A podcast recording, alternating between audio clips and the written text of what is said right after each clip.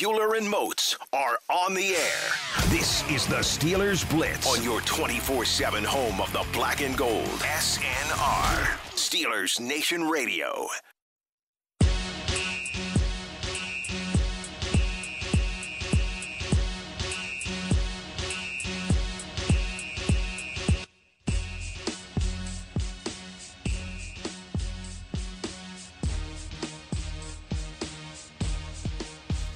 What's going on, Steelers Nation Radio? 3 o'clock on a Tuesday afternoon. That can only mean one thing. It's time to go inside the Electric Factory here on your 24 7 home of the black and gold. Arthur Moats, Wesley Euler.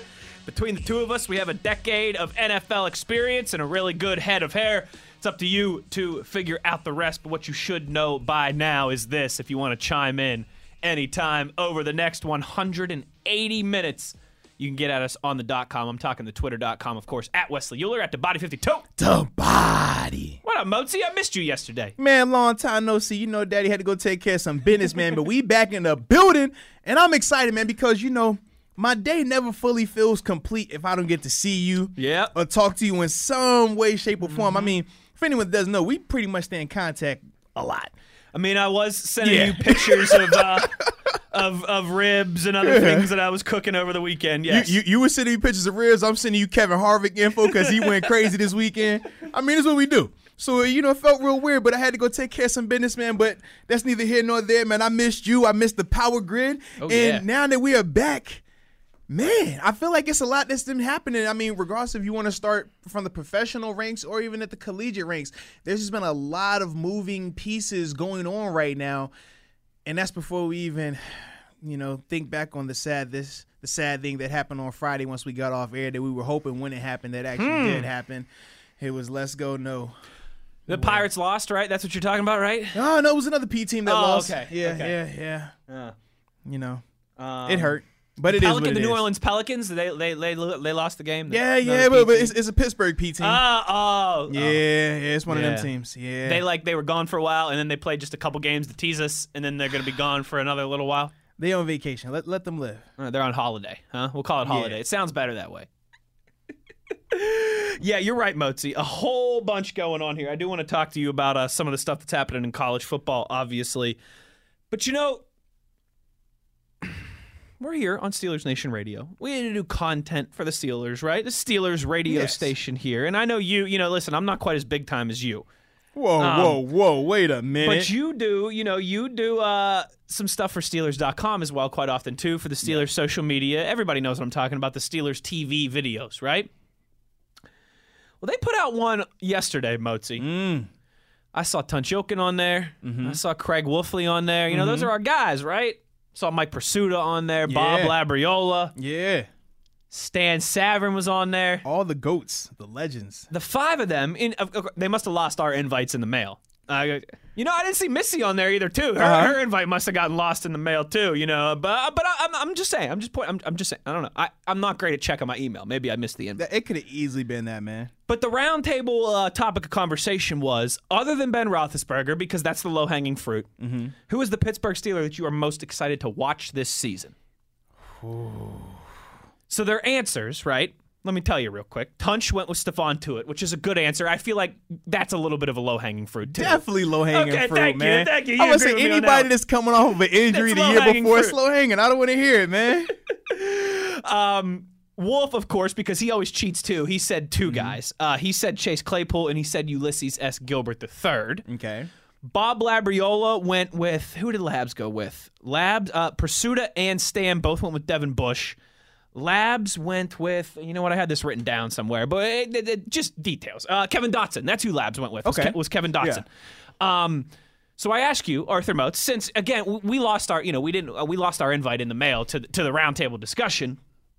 Who is the Pittsburgh Steeler other than Ben Roethlisberger? And you know what I'm gonna say other than Stephon Tuitt too. Yeah. That Mm-hmm. You're, mo- that you're most uh, excited to watch play in 2020. My former running mate, Bud Dupree.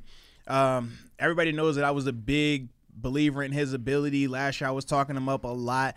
I mean, to the point where some people thought I was crazy or just being a flat out homer. And I was like, man, when you watch the tape on him, though, the year prior, you could see him taking a lot of strides in the right direction that were ultimately going to lead him to getting a double digit sacks. And even watching it endure last year, even when he was sitting there with six sacks, seven sacks, people were still questioning, all right, can he still continue this pace? Can he keep it up? And then he ended up finishing with what he finished with, and it was a very, very uh, awesome situation for him, not only from a playing standpoint, from a financial standpoint. But the reason I'm excited to watch him the most this year is because now I'm ready to see him build on what he did last year. So I always equate it to you have that first year when you're trying to show that hey, I can do this, right? But sometimes you might not reach your true potential. Hmm. So that was the, the year prior to him getting double digit sacks. Then you get last year where he okay, he made it to the mountaintop, and you're like, whoa, all right, he's legit. Now I want to see, okay, it's easy to be hungry when you haven't been on top of the mountain. It's easy to to feel great when you're on top of the mountain, but now that you've had a season with double digit sacks, how do you respond to that? Are you going to come back out and say, you know what, let me just try to, you know, get out of this thing healthy and kind of go through the motions, end sure. up with five, six sacks and hit the market? Are you going to say, you know what, I want to prove that I can be even better than these double digit sacks mm. you saw last year and try to here go ahead and go crazy? Or are you trying to prove that, hey, you know what? TJ has gotten a lot of the hype and rightfully so, but you know what? I feel like I'm just as good as him. I was drafted higher. I think I can be the better player, and I'm going to go out here and show you that I can do that. So that's what I'm interested to see most with Bud. And I understand that with Bud, depending on his season, that's going to determine a lot of the Steelers' defensive success. If he goes out mm. there and plays at a crazy level, this defense is going to be even scarier if he goes out there and he takes a huge step back and he he's becomes complacent, he doesn't put up the same type of numbers, and not just from a sack standpoint, but his quarterback hits, which went up a ton, his QB pressures that went up a ton. If he's not given that same type of productivity this year, and he takes a huge step back, well, that could jeopardize some of the things the Steelers have been trying to do in terms of allowing their front four guys to do all the rushing and not blitzing so much. Because when you don't have to blitz as much, now you can get Minkah sitting in the middle of the field making plays. You don't have to worry about some of these mismatches that we saw in the past where you get Vince Williams or LJ Fort lined up on Keenan mm-hmm. Allen, the smoke and mirrors and things along that nature. When you have to blitz to generate pressure, you get those type of matchups. Now, last year they didn't have to do that because TJ and Bud went crazy. Obviously, Hargrave was going uh, extremely well. Cam is another guy. But you want to keep that like that because that's going to make this defense that much better. But all of that hinges on Bud. We know TJ. He's consistent. He's been doing this for multiple years. We've seen with Cam Hayward, he's consistent. He's been doing this for multiple years. When healthy Tuitt, has shown star potential. So now it's okay, Bud. We've seen one really good year from you. we saw a year where you were kind of on the come up, and then we had some other years where you were leaving us wanting a little bit more. So what are we going to get from you now that you've had success? So that's why he's the guy that I'm most intrigued about watching. I feel like I talked for a minute right there too, man. You did, but I like it. See, this what happened, that's man. Okay. When, when, you, you know, gone yesterday. You know you how got, it is, man. Catch up. I miss a day. I come back and I'm like, y'all got so much I need to get off my chest right now, man. I know. I love it, and everything you laid out there was perfect. And I'm sure Steelers Nation enjoyed here. I mean, they missed you yesterday. They missed Professor Moats. Man, you know I want to hug y'all every time I'm not here. I really like Bud Dupree because you know what I was kind of thinking, okay, of all the names that they didn't mention, who am I going with, right? And I came up with one candidate on offense and one candidate on defense. Mm-hmm. I still didn't land on Bud, so I, so I really like that by you. Um, so I'll go with my defensive candidate here for this discussion. Okay. I'm excited to see Edmunds play this year. Mm. Hmm, he was a, yeah, he was definitely another guy I was thinking about. He's a guy who you know he it was a whirlwind for him when he came into the league. His yes. rookie year, he played more snaps than anybody on the Steelers defense. Super consistent, man. You talk about from a durability standpoint, right? Right. Was was just consistently available out there, but unfortunately for him, his running mate has it's it's kind of he's had a lot of different guys. Mm-hmm. He spent time with Sean Davis and time with Jordan Dangerfield and time with Kam Kelly and Minkah Fitzpatrick comes in in the middle, uh, well not the middle, but you know two three weeks into the season this past year. Edmunds is a guy that now has two full years under his belt. Last year, uh, he was a tackling machine, and particularly the second half of the season when him and Minkah got on the same page. Now that they've had time to well, play I was together, gonna say don't minimize him as just last year. The first year, the first two years, that's the one yeah. thing that he's excelled in. I tackling, think, man. Right over the last two years, I think he has the most tackles yes, of any Steeler the over mm-hmm. the last two years. Yeah. Um, I just yeah, give him the full year last year with Minkah for those guys to kind of get on the same page. Right now they get an off season. Minkah gets more comfortable and ingrained in his role with the team and the language of the defense mm-hmm. and the mm-hmm. playbook and all those things. I think this could be the year that Edmunds really takes off. He's my guy on defense. Yeah, I love that pick. I mean, you remember when we talked a little bit about I forgot what, what list we were ranking. uh, If it was bounce back players Or or, breakout breakout, or- years, but um, but Edmunds was the guy that I was really high on because I've seen his development the first two years thus far, and a lot of times in that safety position, the guys can cover well, but they struggle in tackling. I mean, the open field tackling, and a lot of times at that safety position, if you don't have a guy that's almost at 100% from a tackling standpoint, that's the difference between 10 yard gains being 50 yard gains. That's the difference between, you know, an intermediate Sure. pass turning into a touchdown. The tackling up, we see it week in and week out. I mean, we, we watched the tape with Baltimore. We saw numerous plays where you got Earl Thomas chasing, and it just looks bad because he took the bad angle or he missed that tackle. At that safety position, you have to be right nine times out of 10. Mm-hmm. Otherwise, it can get really bad. And it looks bad. And with Edmunds, that's the one thing that he's excelled at. Not only taking proper angles, but getting the runners down. And it's something that people overlook because in theory, you oh, I just want to see the highlights. I want to see the splash. I want to see the interceptions. But I can assure you, you you would rather have him making all these tackles and being a little bit later to the party in terms of improving his coverage than it being the other way around where he excels in coverage but can't tackle anybody because that's how you really have your defense get his back broken because a lot of times with these running plays that are set up, it's set up where you're getting one on one on the safety. It's set up where you're getting one on one with him in the hole, and then you got he has to make that tackle. If he doesn't, it's a touchdown.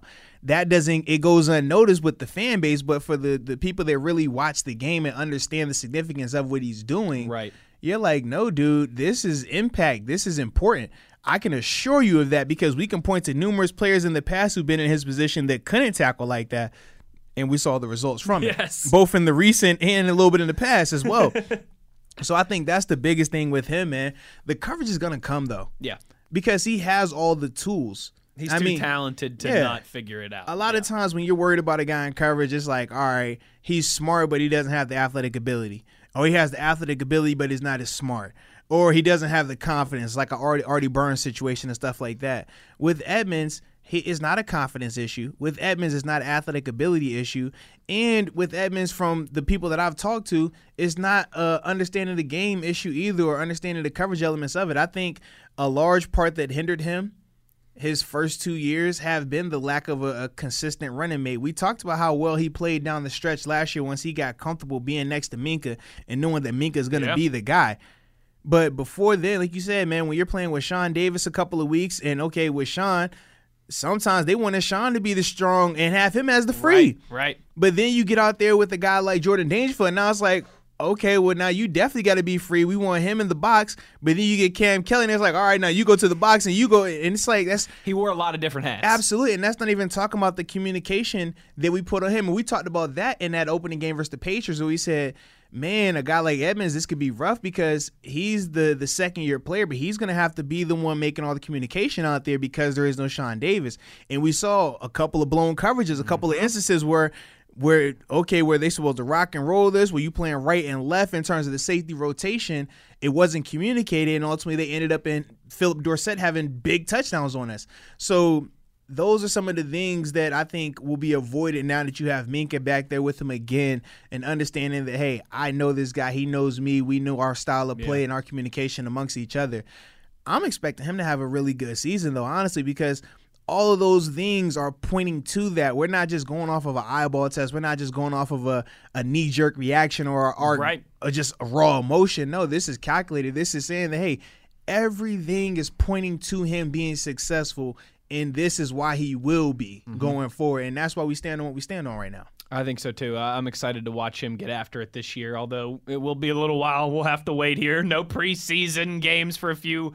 Well, no preseason games this year, right? I'm not gonna lie. Every time I think of it being no preseason game, it still just baffles me. I'm like, I know, it is We're weird. supposed to be watching football, like I- I- already by now. like, yeah, because so Hall of Fame game would have been last week. think about this. So you know, I usually do the Sunday night football uh, commentary stuff Yes. With uh with Channel 11 out here in Pittsburgh, and I'm over here like, dang, usually I'd already have been in the booth. Yeah. For one of these games, I'm like, yo, we're not. It's no preseason. Like I can't wrap my mind around that I right know. now. It just does. It feels like, all right, I'm gonna wake up next week and it's gonna be a preseason game. we'll be fine. right. Like everybody that's playing games, it's gonna happen. It's, it's about to happen, and it just has not happened yet, man. It's driving me nuts. This would have been the normal last week in Latrobe. Yeah. This week. Think about that, man. They would have uh, played a preseason game at the end of this week, and that would have been it for you know for training camp in Latrobe. It's weird how the timeline's been kind of flipped upside down. So yeah, it, it'll be unfortunately still a little bit before we see these guys in action, but certainly excited, chomping at the bit, as I'm sure all of Steelers Nation is to see these guys in action. So who do we uh who do we want to see? Who are we most excited about on the offensive side of the football? We've given our defensive candidates. We'll get to that on the other side here. And we will also continue our uh, division floor and ceiling previews. So we've got a whole bunch of good stuff today. We'll also hear from Steven Nelson and Terrell Austin over uh, the next two hours and 45 minutes here. Remember keep those tweets coming at Wesley Euler at the body 52 The body. you are listening to Steelers Blitz on SNR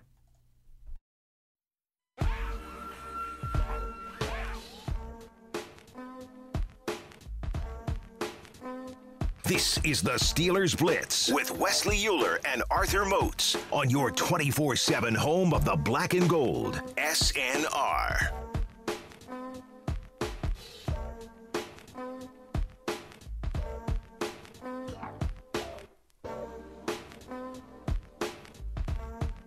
Most excited to see for the Pittsburgh Steelers, the non injury guys. That's our conversation to start us off here on the Blitz today on this Tuesday. Arthur Moats on defense went with Bud Dupree, a great answer. I went with Mr. Edmunds myself on the offensive side of the football. You got a candidate that's coming to mind, Motzi? Before I go, I don't, I don't want to step on your toes here. I do have a couple of guys, but the problem is the one the the two I'm most intrigued to see. I don't know who's gonna be the starter yet, and that's between Banner and uh, Okorafor. I understand the importance of the offensive line's position. I understand the importance of the right tackle position as well. And right now, I mean, either one of those guys, whoever whoever gets that nod, I mean, they're to have a very important position. Not only that, but you think this has been coming back for the first time since injury.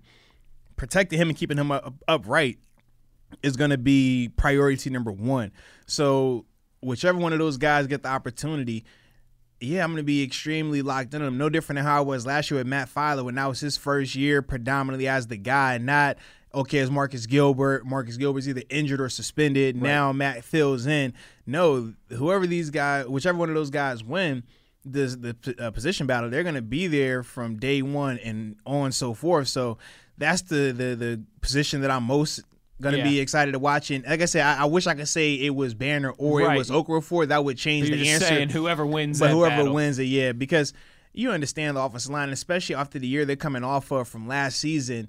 There was some question marks around it, not only from a personnel standpoint, but from a leadership standpoint. When Ramon Foster retired, I mean, he was one of the not only leaders of the offensive line, but one of the leaders of the team. Absolutely. So how does that impact them? How does that, you know, affect their play and things like that? So that that's definitely, you know, priority number one for me right now.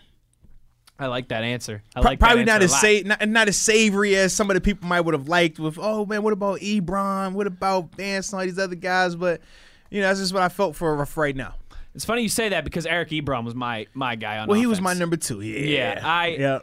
I just I think people forget that two years ago with Andrew Luck in 2018, this mm-hmm. guy had 13 touchdowns. exactly. I mean, 13 touchdowns. That's listen. I'm not good at math, but that's almost one per game. I mean, I can do, dude can ball like He had he had Motzi. Uh, wait, I had it written down right here. Where is it? He had 66 receptions in 2018 in his Pro Bowl season. 13 touchdowns, 66 receptions. Uh, you get healthy Ben back. We know what the Steelers have at wide receiver with Juju and with Diontae and James Washington and, Cl- and Chase Claypool coming into the mix here. Uh, we hope that even with Ben back, right, that'll mean more for Vance McDonald as well too. The offensive line better, improved upon last year. The run game much more effective. Eric Ebron, though, man, is, is a total wild card in this offense, too. Uh, we know he has to stay healthy. That's a big part of it. That's why, obviously, along with the absence of Andrew Luck, while he had, you know, a, a relative down year last year, if you will. But this is a guy, again, in 2018, made the Pro Bowl, had 13 touchdown passes. Uh, you and I have talked over the summer, Motzi, about how the Steelers went from best in the red zone to one of the worst in the red zone in the NFL from 2018 to 2019.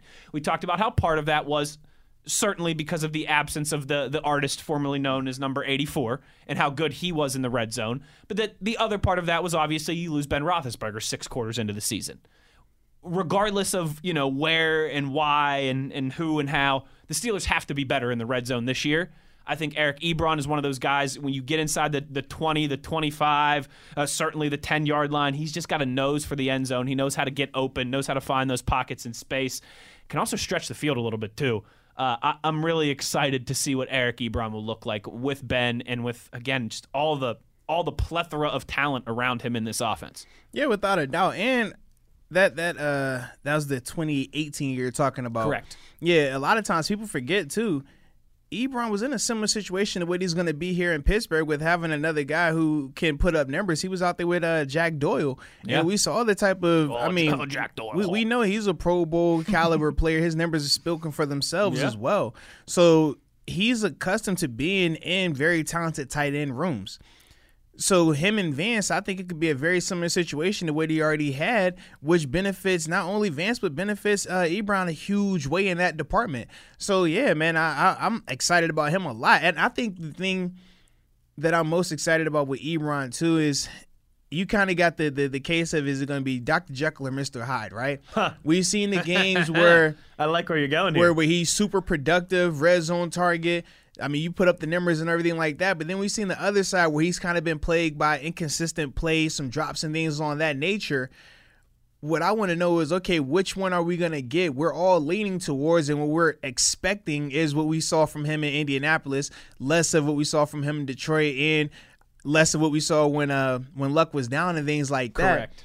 But that is something that people might still have a little bit of concern about and stuff like that. I guess for me, the biggest reason why, like I said, he wasn't my pick was because I think that even if he is just good, not playing at a great level, just a good level, him coupled with Vance McDonald is still going to be very impactful. Yeah. Even if he comes out here and he doesn't play up to his his standard or what we expect from him, having Vance, you still know that okay, we're going to be fine. We're loaded at receiver. We're loaded, you know, in terms of offensive weapons. Whereas with the offensive lineman, with Chuks or Banner, if they come out here and they're playing bad, that can just derail everything. Yes, absolutely. So that I think that was the only reason why I went with those guys, and I got that. That's why I nodded towards them instead of Ebron. But yeah, Ebron is definitely going to be a very interesting case and somebody that yeah you definitely gonna want to tune into, man. See, yeah, there, there's you with that logic again. You know that you always come with that logic. Like, look, I'm just trying to be the fan over here. All right, you know. Listen, I know the right tackle position is very important to the Steelers' success. Nah, all man, right? you But don't care not- about that, it's Not as sexy as number 85 running down the field catching a dozen touchdowns. You right, you absolutely right, man, Wait, and, and. I'm with you. Baker's dozen touchdowns. I mean, don't let me sell him. Don't let me sell him one short there. Don't let me okay, sell him one short there. The I, Baker's I- dozen. I like don't the, I like that- I like the double entendre you got going on too, I don't man. mean that quarterback in Cleveland. I'm talking, you know, I'm talking the guy who makes the bagels, you know, down Okay. at, down at the restaurant on the corner, baby. I like it.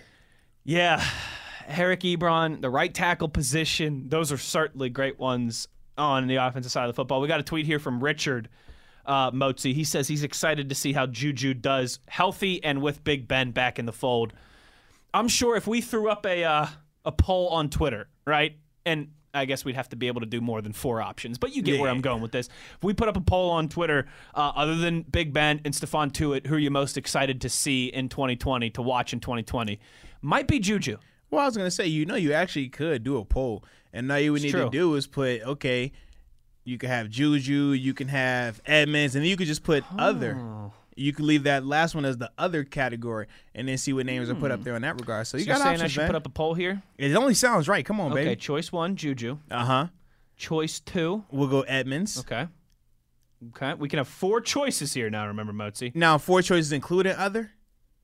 I think we shouldn't do other as a choice, and we should just say you can say other in the comments if you want Okay, to. perfect. Then so, So, then so we can do.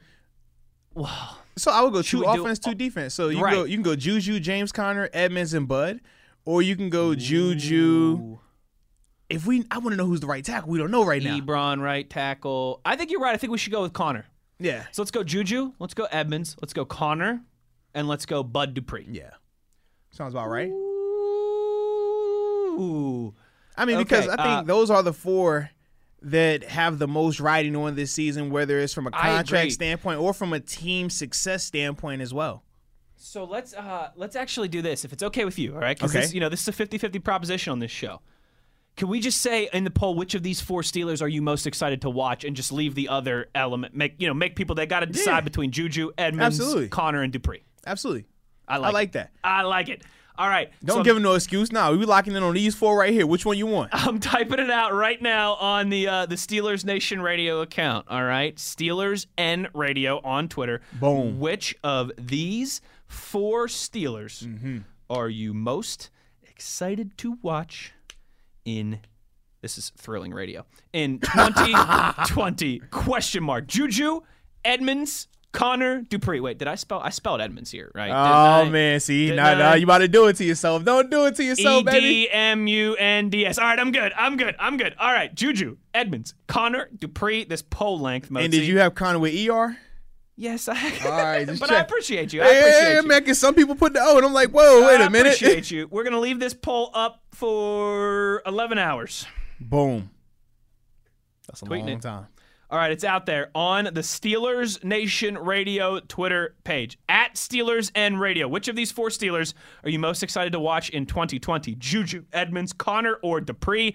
Let us know on the Twitter.com when we come back here. You know, we'll pick up on that conversation again before we get out of here today. When we come back here, we're going to do uh, our division preview of the day. It's time to turn to the NFC. What's the ceiling? What's the floor? We will discuss for uh, some of those teams in the NFC on the other side. He's Arthur Moats. I'm Wesley Euler. You are listening to Steelers Blitz on SNR.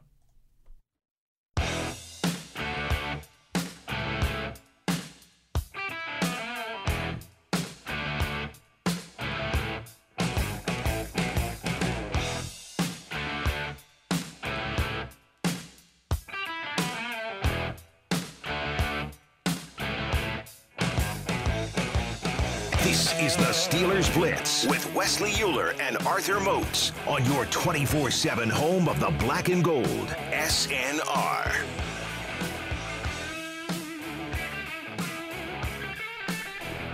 Oh, it's time to get back into our division floor conversation here on Steelers Blitz. Last week we tackled the AFC. This week we sack the NFC. We blitz the NFC. Sounds about right, We intercept the NFC. How Ah, okay, There we okay, go. there we go. There I we like it, go. I like it. Arthur Moten, where else to start than with the division that you and I often find ourselves debating? The NFC East. Mm. You might as well go ahead and start with your boys. Come on, man. Well, hold on now. We've been doing this alphabetical. Yeah, So, you might as well go start with your boys then, man. uh, the New York Giants. Nah, they ain't your boys. You know who your boys are. Arthur Moats, let's start in the Keystone State, the great state of Pennsylvania. There he goes. Here he goes. Yeah, we'll talk about the Philadelphia Eagles first. All right, fine. I mean, geez, they still don't even have a coach on the sidelines because he's got that COVID. Got that COVID, baby. Uh, but uh, did you see your boy uh, Lane Johnson got activated today? So I'm sure you're very happy to hear that. Um, Ooh, yeah. no, I know. Listen, I know that is not your boy, but at the same time, you wish him no. And I did say that. no health harm. Yes, no ill will, no, No- malice. no malice. and, and- and that's documented. Me, me, and you have had text It was on messages where air. I could easily took a different approach. I was like, Nah, I'm not going there. No, I need all my good karma I can get. That's true. We all do. Eh, The entire world does here in 2020. That's for sure. Arthur say, can't, can't be wasting no good karma on somebody, man. No way. Philadelphia Eagles last year win nine games. That was enough to win that division. That was not a good division last year. I mean, that's what the uh, the AFC uh, South about to look like. Yeah, that's true. That is true. They're just pa- I feel like those those divisions have been passing the torch back and forth the past couple years. Uh, Eagles nine and seven last year. Uh, good enough to win the division with just I mean they were just decimated with injuries all over the place. Uh, I'm pretty sure at one point they even asked Arthur Moats to suit up at corner, and he told him no. He said, "Listen, I got a show to do with Wesley Euler. All right, I'm sorry. and they I were wish I like, "You talking about the West that left us?" I Yeah, mean, they were like, we tried to get him to play corner too. I mean, we missed that Yeah, guy. man. Maybe that's why. I mean, you think about it, Arthur Moats. Wesley Euler comes to town. They win the Super Bowl. Wesley Euler leaves town, and the whole team gets injured. I don't Wow. know. Maybe I'm just maybe I'm just the good luck charm or something. Hey man, it's a strong possibility, baby. But nine and seven last year, Motzi, and they did so again in the face of a lot of adversity. I think this is a talented roster. I don't know if they quite have as high of a ceiling as a lot of people seem to think, and maybe some of that's just because I think the NFC is really good, and I think there's a few teams that are better than them in the AFC. But I do really like that roster, right? And you and I have said when we have these type of conversations, you gotta we kind of take health out, right? And that's why you're doing a best case scenario and a worst case scenario. They won nine games last year in the face, again, of a lot of adversity, a lot of injuries. I could easily see them winning 11 games this year. I, I think that's attainable for them realistically. And I don't see them winning, like, I don't see them being much worse than 8 and 8. Uh, I, I, again, they went through all the injuries last year. Uh, who knows what Jalen Hurts is going to be, but I think you're at least more confident now, you know, in their backup situation. If Wentz gets hurt again, Nick Foles isn't there anymore, but at least they've got a high pedigree second round pick guy behind him that the organization is really high on. So for ceiling, I will go 11 and 5 for the Eagles. Floor, I'll go 8 and 8. I like that honestly, man. We talked about the Eagles, like you said, through everything, through all the efforts, they still won nine games last year. You have to assume that if they are even fifty percent healthier than they were last year, that that's gonna go up.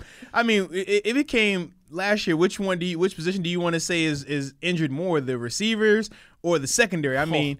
You talk about two of the most important position groups on the field, and they were absolutely decimated. They were signing practice squad guys every week. Absolutely, man. So when I think of that, I definitely think that Philly can easily get 11 wins out of this. You also have to remember that Miles Sanders is going to be taking the huge step forward in terms of being the feature guy, a guy that we've talked about, especially you, like him a lot. in, in terms of. I mean, you. you- I'm saying you recognized him before I did, in in terms of his ability to be successful, and now we're going to see him from a full season body of work have those opportunities. So yeah, I definitely think that Philly's going to be good, and I also like the moves they made on defense. I think when you bring in Hargrave, when you bring in Darius Slay, those are huge additions. Yes, along with. Nickell Robey-Coleman, you talk about you bring in Super Bowl experience, you bring in playmakers, you bring in all pros.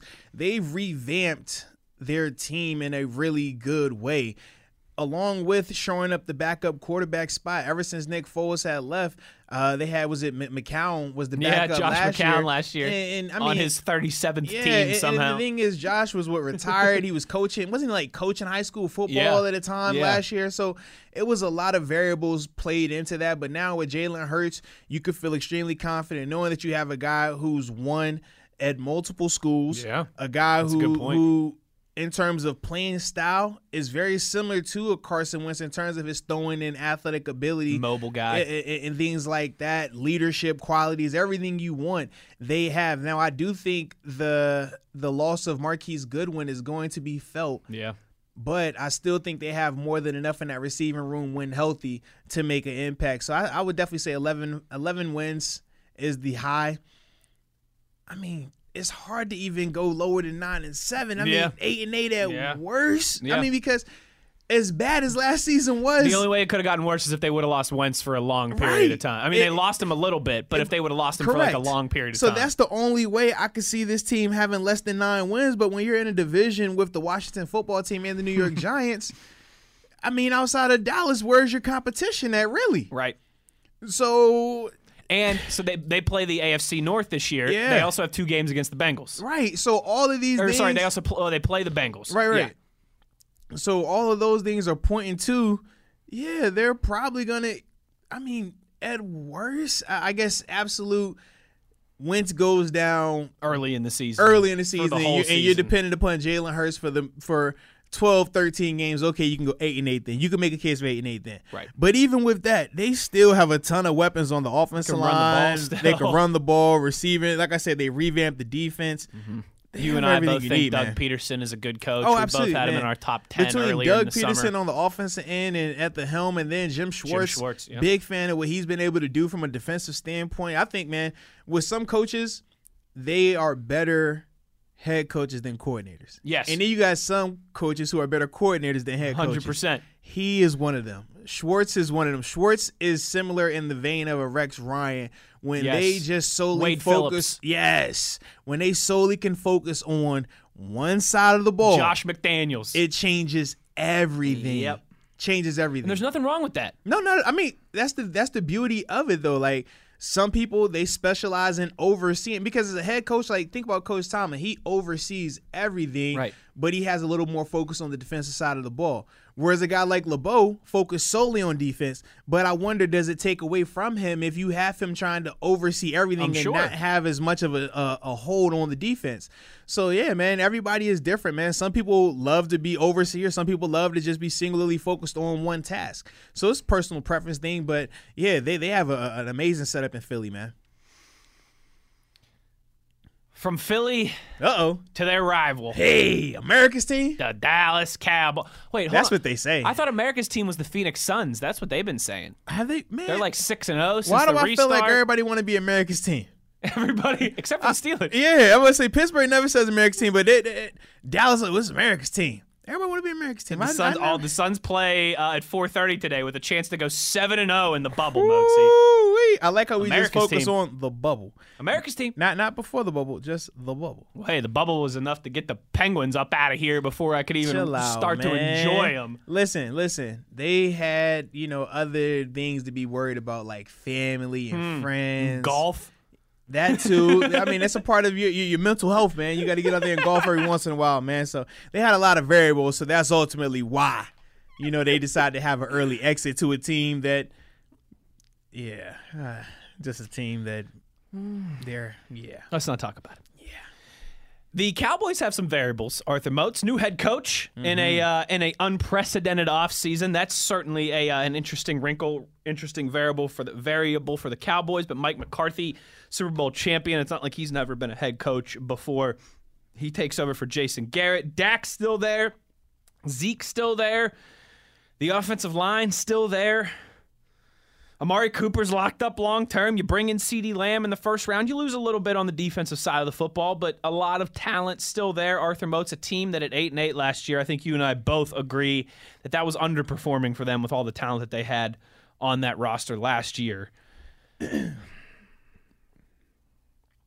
think this is similar to the Eagles, honestly. Ceiling for the Cowboys, I'll go 11 5. Floor, I, I don't see them being much worse than last year. I think I'll go 8 and 8. Because even hey, if we're gonna go, you know, worst case scenario, your quarterback goes down early in the year. They got Andy Dalton to come in. I, I still think there's enough talent on that offense. You got Zeke, you got that line, you've got some playmakers. I think the Cowboys and the Eagles are, are very similar. I I might give the Eagles a slight edge again just for the continuity conversation, right? Like they're not breaking in a, a new head coach in a pandemic offseason. But I think the Cowboys are about that same window. I'd say uh, 11 wins to, to 8 wins.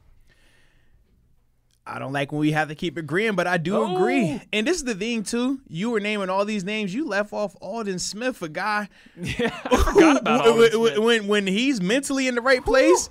He's one of the best to do it. I, for, I forgot all about him. Yeah, man, he's a huge pickup along with Randy uh Randy Gregory being able to come back as well, Mm-hmm. man. So yeah, when you talk about the Cowboys roster in the NFC East, they probably have the most talented roster top to bottom. I think so. I mean, I give them the slight edge over the Eagles. yeah, and when you're talking about quarterback depth, I mean, you can make the debate which quarterback you want, Wentz or Dak. But after that, I'm definitely going to take Andy Dalton over Jalen Hurts, especially in these circumstances right here. And then from a receiving room standpoint, I mean, the amount of talent in that Cowboys wide receiver uh, wide receiver group's uh, room, I mean, it's second to none. So yeah, I honestly think that they'll easily be an 11 win team. Obviously, health is the big part for them, but everything points to them being successful because they can play any style. If they want to go out here and air it out, man, Dak Prescott's coming off a 4,900 yard passing season, and he's going to be in a franchise tag year, so you know he wants to put up numbers again. But then if they want to go the route of all right, let's run the ball and play defense, they got Zeke, a, a top three running back, debatable however you want to have him in that top three. Mm-hmm. He's there.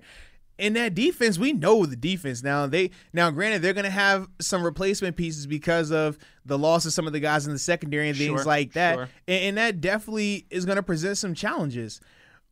But at the same time, and when you look at some of the pieces they're gonna have out there, you're like, man, they're gonna be all right Yeah. because they, they, yeah. They, so they lost Byron Jones on defense. Did they lose another big name on defense that I'm Uh, forgetting? what, wasn't it? Um, One of their linemen, Robert Quinn. Was it Robert Quinn? yeah, yeah. It, no, Quinn he went to uh, Chicago, but I That's right. what's the? Oh man, I'm drawing a blank on the Because uh, Demarcus name. Lawrence is still there.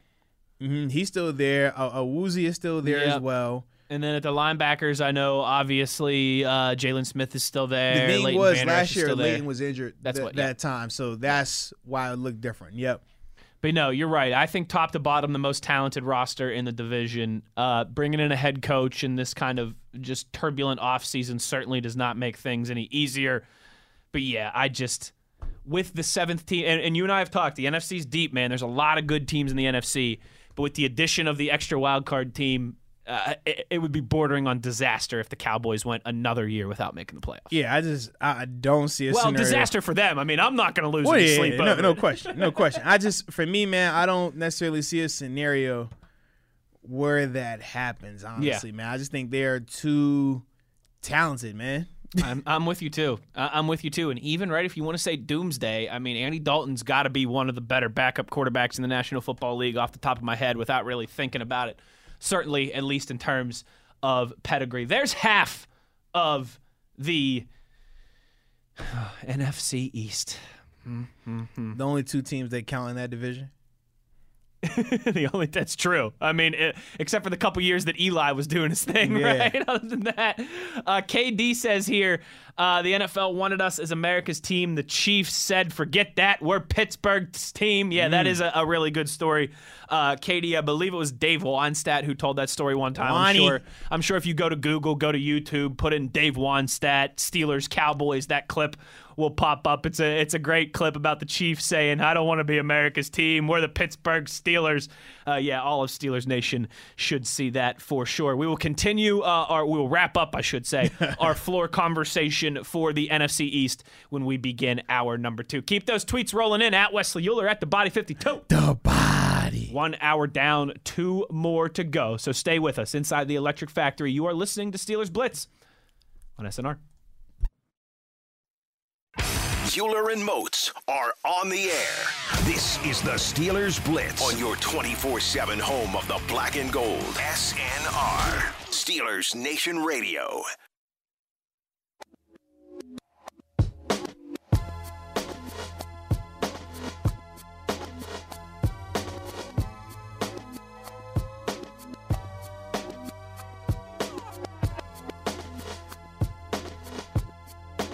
Good evening, Steelers Nation. How we doing? Sensation. Well, that's good. Me too. Arthur Moats, Wesley Euler, hour number two, inside the Electric Factory. It's Steelers Blitz on SNR. And I got to ask you, Moatsy, I'm a little off here, okay? You know, as radio guys, right, we're in a lot of ways you're kind of creatures of habit, mm-hmm. right? It's it's it's it's similar in a way to I don't know. I mean, I guess like the same kind of just the rhythm of being an athlete in a way too, right? Like when you do your radio show, you expect, all right, I prep at this time, we're on air from this time, right? We do these certain things on certain days, right? Like you know, when you come in here on Thursday, you're like, all right, Wes is gonna have three questions for me. It's, Yeah, this is what we do. it's three question Thursday, right? Just how, you know, in some jobs when you go in on Wednesday, you know, Wednesday's a certain day. You go in on Friday, you know, Friday's a certain day, right? There's a rhythm about all this. Hour number two, I always come in, you know, and I ask our audience how they're doing, and they tell me back, even though I can't hear them, right? They say, "Oh, I'm good, Wes. I'm good, Or- Moats. or We're they say good. they're We're- sad. We're great." Well, no, they're always good. it's always good. It's always, it's always optimism, baby. Which right? is why I say what I say when you say how you doing, Steeler Nation. I'm like, uh, my tummy hurts. Oh, that's good. Just to let you know, pull the curtain back. You know, I'm asking Steeler Nation how they're doing, and everybody knows no matter how you're doing, when somebody asks you how you're doing, you have to answer back good. That's the only acceptable answer. Nope, not me. I'm gonna tell it. I'm sad. My toe hurts. Huh. Huh. Uh, is four o'clock the afternoon or the evening. like? I, I stuttered there for a second, and I found myself doing this since we moved times because four o'clock is not the afternoon. I typically say like it's the evening. I think it's the evening because that's what I've been going with. I think it's the evening. It's like the beginning of the evening. It is. Four Like- o'clock like, is the If it was crossover. five o'clock, it's definitely the evening. If it's three o'clock, I'm like, ah, Still afternoon, probably. afternoon. But four o'clock, that's all right. so I'm good in your mind going with good evening. Yeah, yeah, yeah. Because typically I mean, most four people they're o'clock. home from work or they're well, I was driving gonna home say from four work. o'clock schools. I, I always Yeah. try to base it on a school calendar. Like It's true. Even if you're the the the kids that okay, elementary goes early, high school goes late, or however you want to slice it, everybody's out of school by four o'clock. Yes. Everybody is. Yes. Okay.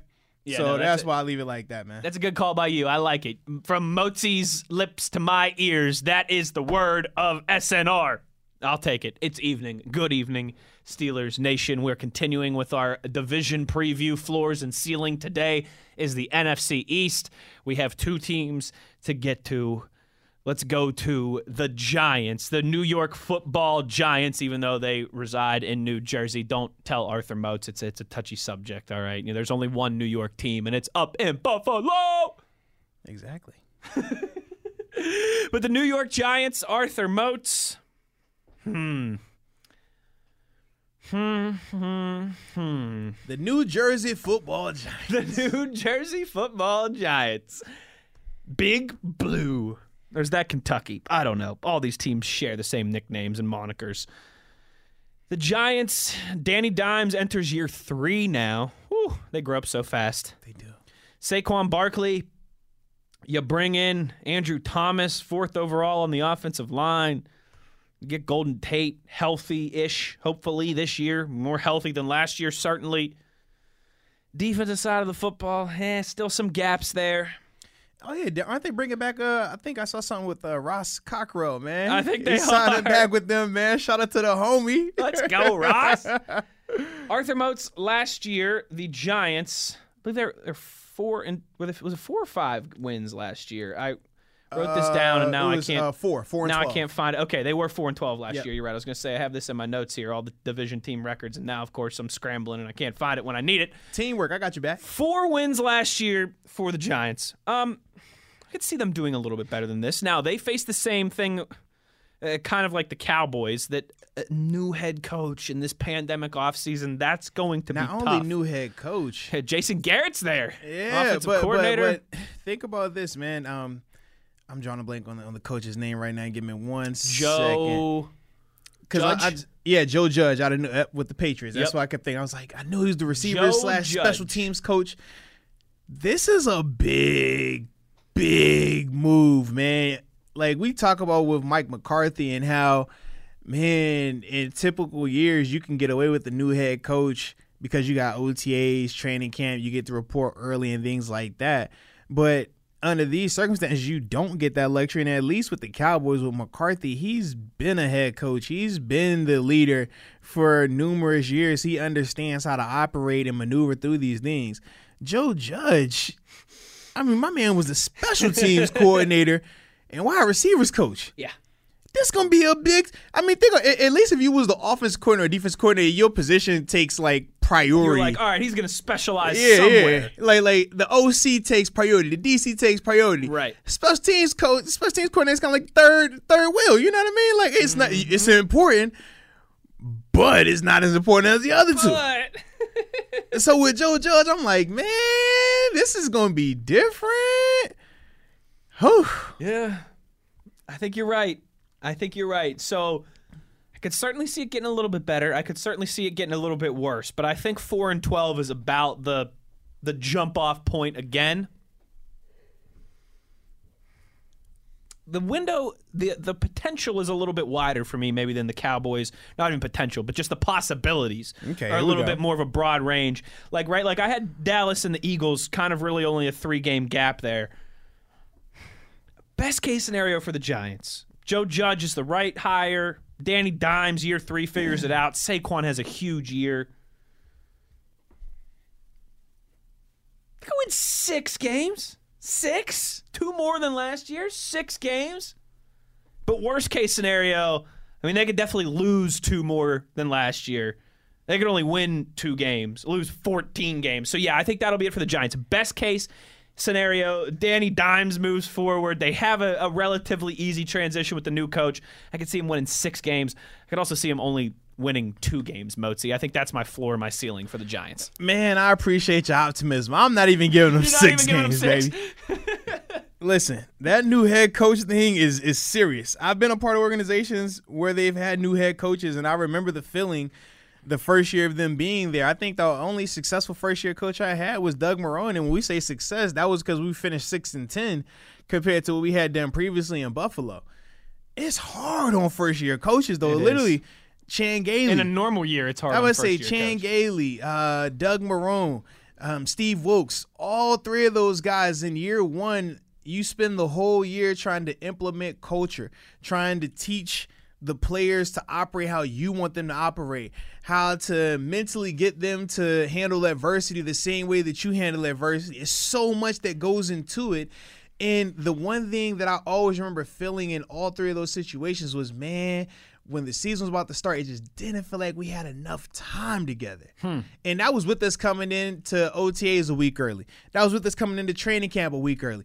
It still just felt like, man, we give, we're coming into the season and midway point of the season, we're still trying to have conversations to learn each other and figure things out. Right. Whereas in Pittsburgh, man, I remember from the time we showed up to OTAs, I felt the exact same way as I did in November or December. Like, man, we're good. I know everything. He knows everything. Coach knows this. I know how coach is going to act. I know what coach is thinking right here. He knows what I'm thinking in this situation. We're all on the same page here. Now we just got to execute. Whereas with those teams, man, when you got a first year head coach, it's like, all right, I think I'm ex- I think I'm doing this the right way. I don't really know if he really wants me to do it like that. Is, is, this how I'm supposed to do that? Or he's trying to figure out, okay, does that is is he playing to the best visibility? Is this motivating him? Do I trust him? Does he trust me? Right. It's just never enough time. And that's like I said, a normal offseason. This offseason right here, man, it's even crazier. And this is what a guy, at least I was like with Marrone, he came from being the head guy at Syracuse. Chan Gailey had been, you know, in the driver's seat before. Steve Wilks, he was a DC before, so it's like, okay, you at least in a, a, a very important position right. in terms of the amount of plays that you are responsible as a special teams coordinator. Without a doubt, it's important, but special teams, you're looking at 30 snaps total. Sure. And that's including field goals and field goal blocks. At least if you were the OC or the DC, it's like, you know, you might not have been the principal, but you've been the vice principal. yeah, yeah. Or, or the assistant principal. Assistant principal. Vice, president. principal? Vice president. Do people don't say vice principal? No. No? That sounds weird. Do we only say vice president? Is that the only time it's vice and then everything Uh, else it's assistant? I think so, bro. Assistant to the regional manager? think about it. Executive assistant. I mean, that's true. Hmm.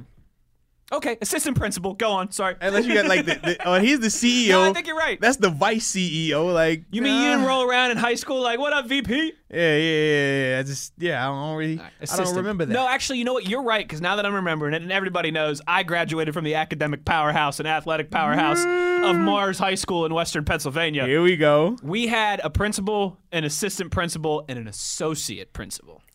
So you're oh. right. This is all you know. Hey, Yeah. it's been 11 years. Oh, jeez, Yeah. that sounds painful to say out loud. so- it's been 11 years since I graduated high school, but now it's all coming back to me. Yeah, so we had a four principal set. We had our main principal, and then we just had three assistant principals. Like, yeah, that's Okay. the assistant principal. That's the assistant principal. And, and they were all kind of like equal, but it was kind of like the checks and balances of like, oh, okay, Hmm. One well, handled yeah, the they- discipline. Right, one right, right. this. it was like, oh, okay, that's the House. All right, that's Congress. Okay, now, oh, now I got what's going on here.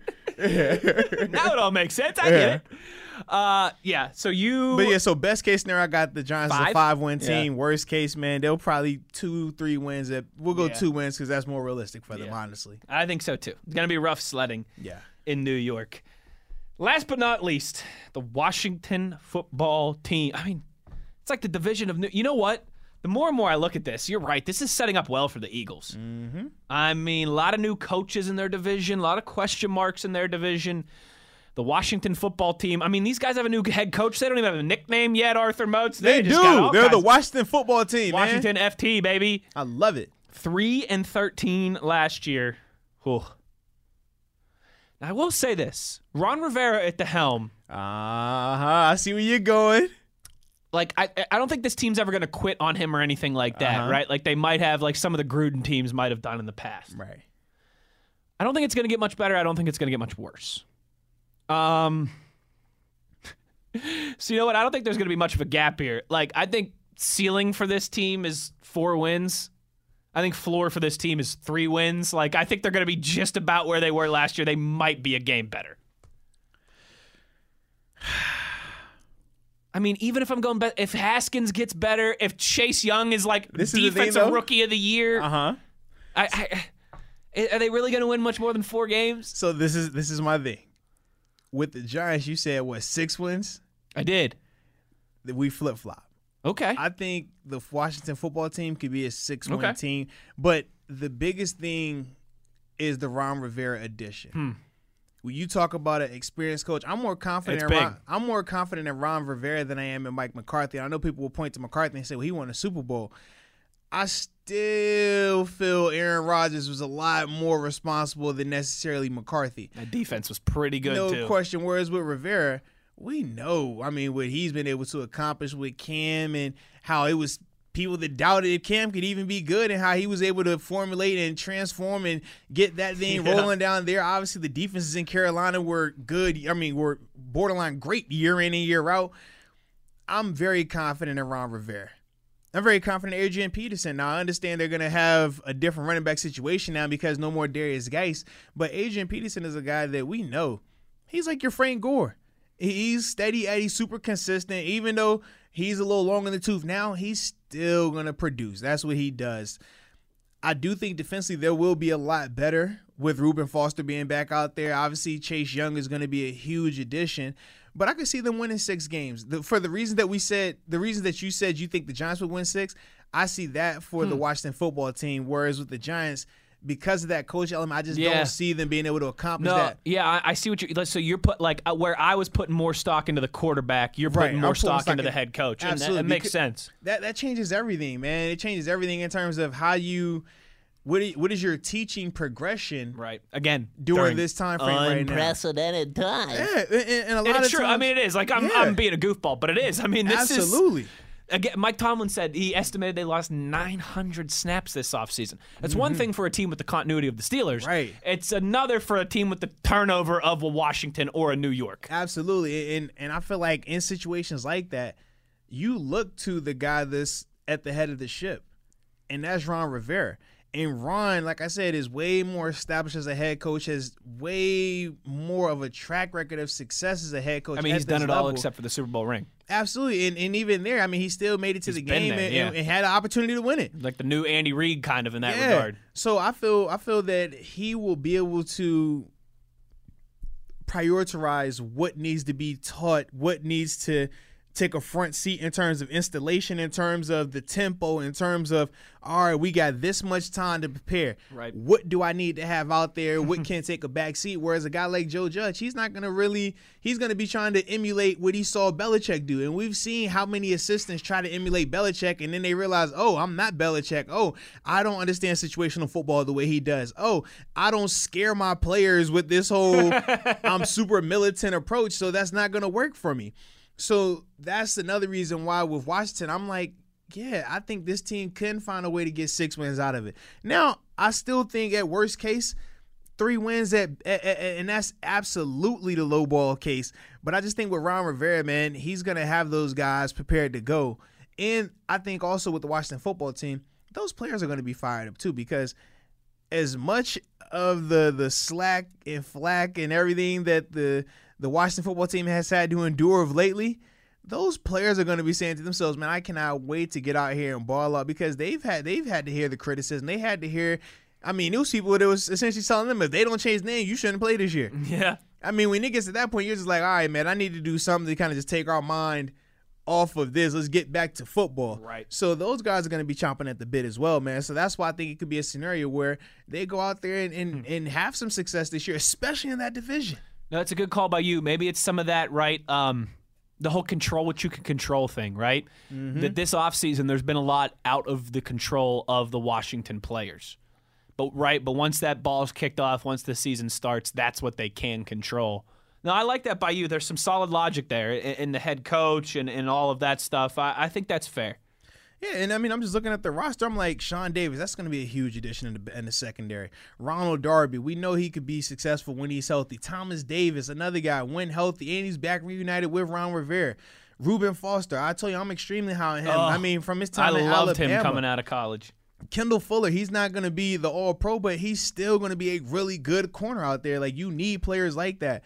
Dwayne Haskins or Cal Allen, you got your question marks. But now with Alex Smith coming back in the fold, Ron Rivera already said if Alex is good to go, he's going to be in the mix.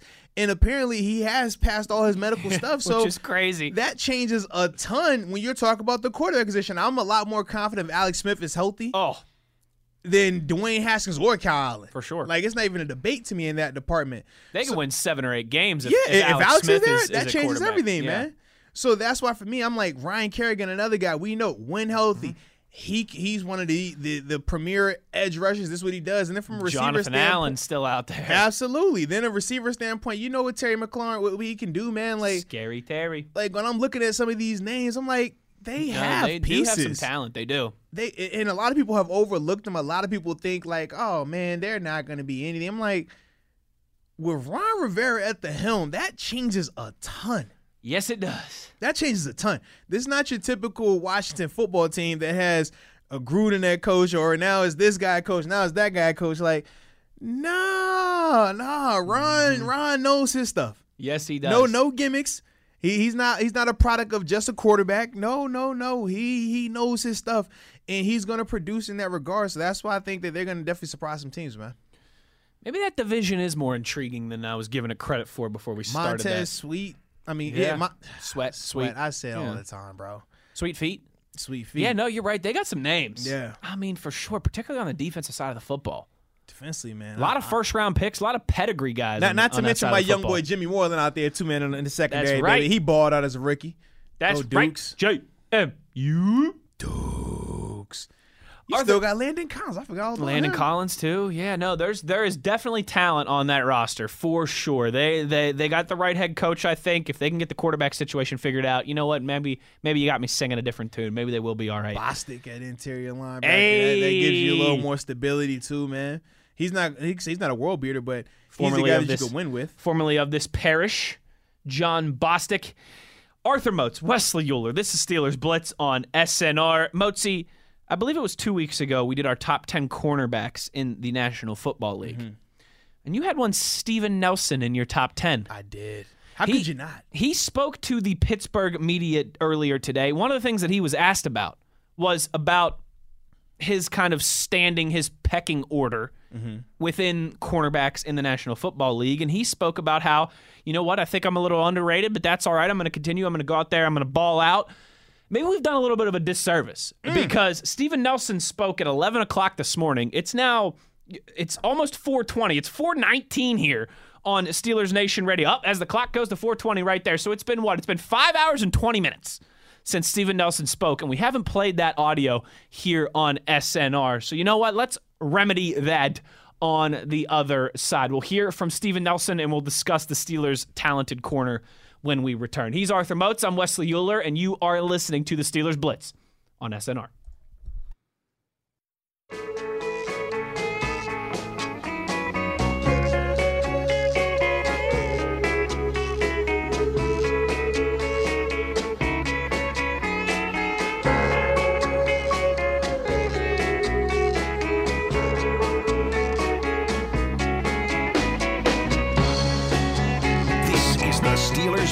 With Wesley Euler and Arthur Moats on your 24 7 home of the black and gold. SNR.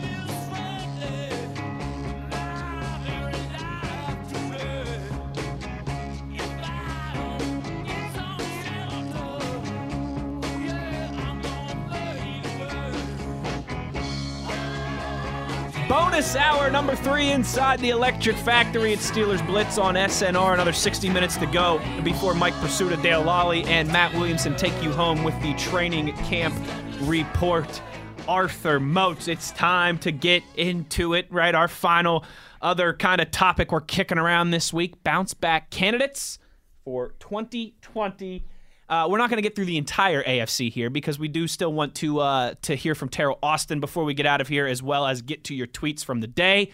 So Arthur Moats, I think we got time to do one or two divisions here in the AFC. I mean, it is five o'clock. It is five o'clock, We're gonna be cutting it close. so let's go alphabetically by division. All right, here we go now. AFC East. And if we're sticking with alphabetically, that means we start with your Buffalo Bills. Arthur Moats. They've got some good candidates. The Buffalo Bills do. Despite, again, like we said, for these teams that made the playoffs a lot of time, it's hard to find bounce back candidates. This is a low hanging fruit one because he's new, not because of an injury, but because he's being reunited with his former defensive coordinator. I think Josh Norman, alongside of Tre'Davious White in a familiar system, is due to have a bounce back year. Uh, I realize he's 32 years old, which you know, again, corner. I'm say what you what you got to say about people that's 32 years old? Position of athleticism, right? And if you lose a half a step at corner, that can be a big deal. Uh, but according to Pro Football Focus, and you know, we kind of sometimes we put stock into what they say, sometimes not, right? It's an evaluation tool. He had the fifth highest grade in man-to-man coverage. Did the 32-year-old Norman Moatsy? I th- I don't know how much juice he's got left in the tank, but I think he does have juice left in the tank. Enough so, at least for one more run on that defense uh, next to Tre'Davious White. I think Josh Norman will have a nice year this year for the Buffalo Bills. I think he will bounce back nicely. Not going to look like he did you know, during his peak in 2015 in Carolina when he was arguably the best corner in the NFL. But I think he'll have a nice season. You know, when I think back on Josh Norman, how many years did he really have like that in Carolina, though? Like two. At best? Yeah. I mean, but he wasn't a Jay Z song, so. I know, but I feel like that's a lot of cred. I feel like those one and a half years. He's been riding that for a really, while. yeah, because I'm over here like, when, when, have I felt that other than that, like he was the super consistent, just flat out balls out and all this other stuff? I'm like, I don't, I don't really get that from him. He's but a, is he FCS guy? Yeah, he's FCS. Yeah, he went Coastal, to uh, Coastal Carolina. Coastal Carolina. Yeah, shout out to Coastal Carolina. Coastal. I remember when we played them when they had uh, Tolbert. Oh yeah. yeah, they've got a couple. They've got a couple NFL guys. Mm-hmm. Yeah, yeah, we, we uh, dropped 50 on him just for the record. He's been a he was in 2015 Arthur Moats. He was a Pro Bowler and an All Pro, but that's the only season that he's ever had those type of accolades. He only has one Pro Bowl. One Pro Bowl, one All Pro, and it was both in 2015. Yeah. So with that being said, he's man, no Richard Sherman. He's no Darrelle Revis. He's no Stephon Gilmore. I think with no that Pat we, P. He's no. Pat Pete. Yeah, I think we can. I think we can agree upon that. Yeah, but for me, man, the guy that I'm pointing to is one of my former teammates, my five-five brother, Mr. Jerry Hughes. Uh, played a full 16 game season last year, but he had a down year in terms of his overall effectiveness rushing the passer. Now they were asking him to do a little bit of things differently and be a part of more of a rotation. But four and a half sacks for Jerry is is, is not enough, man. At worst, Jerry should have seven sacks, but he's a double digit sack guy. That's Yes. his productivity. And then also not just double digit sacks, but double digits in quarterback hits.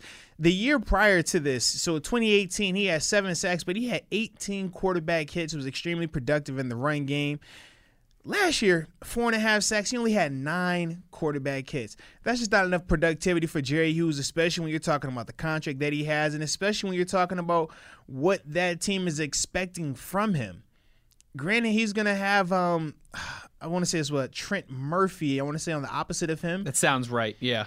And uh, yeah, so yeah, so excuse me, it is Trent Murphy that'll be opposite of him, and then they also just uh drafted in the second round AJ Epenesa. Yep. But overall, Jerry has to be the guy. Jerry has to be the leader of that defensive front. There is no more Lorenzo Alexander, so you can't depend on the old, you know, warship to come out there and get you a smooth six, seven sacks. It has to be Jerry. He has to find the fountain of youth. He has to ultimately become back inspired with his play. Not saying that he wasn't inspired because Jerry, anybody that watched Jerry, he's an extremely emotional player. Sometimes he gets you uh, get you a couple personal foul penalties because of how he talks to the officials. He's too passionate at times. But either way, he has to be the guy to to have a bounce back season in order for them to continue to go where they want to go. I think that's a good call by you. I do think that's a good call, and you should know. I mean, those you know that's that's your old uh, that's your old them my guys, congregation. man, you know what. I'm saying? The Miami Dolphins. Not only was he my teammate, I'm a locker mate. We shared a locker for multiple years up there, man. It's a good call. It's a good call. Miami Dolphins, Arthur Moats, bounce back candidates for the Miami Dolphins. Now, this is kind of the opposite of the Bills. There are plenty of viable candidates on the Miami Dolphins, uh, and I'm not going to go with some of the uh, the additions that they made, right, and some of those guys. Um, I